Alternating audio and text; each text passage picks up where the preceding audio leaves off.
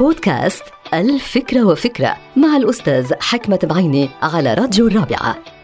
يقول ويليام شكسبير إنه من باب الأدب أن تسمع للبشر جيدا أما من باب الاحتياط فلا تصدق كل ما يقولون. جميل هالقول وصحيح إلى حد كبير. الاستماع الجيد هو ضرورة للتواصل السليم بين البشر بالوقت نفسه هو احترام متبادل بين البشر. ويقول عالم النفس البرت مهربيان إنه تأثير الكلمة على الناس هو فقط 7% و38% لنبرة الصوت. و55% للغة الجسد.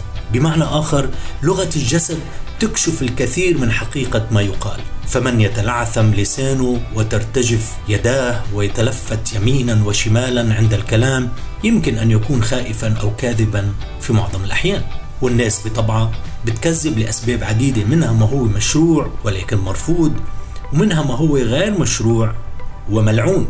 الكلمة يجب أن تكون صادقة لتحصل على علامة المية بالمية من أصل الثمانية بالمية. كما تؤثر الكلمة الصادقة بنبرة الصوت ونسبة تأثير نبرة الصوت. أما لغة الجسد فحدث ولا حرج. فمن يلف ويدور أو يتهرب من قول الحقيقة يخسر الثمانية بالمئة والسبعة وثلاثين بالمئة والخمسة وخمسين بالمئة دفعة واحدة. من هون لابد من الانتباه أولا إلى الكلمة وصدق الكلمة ومصداقية الكلمة. فإذا أردت أن تعزز ثقة الناس بك وتنال احترام الناس الدائم فما عليك إلا بالكلمة الصادقة والصادقة فقط.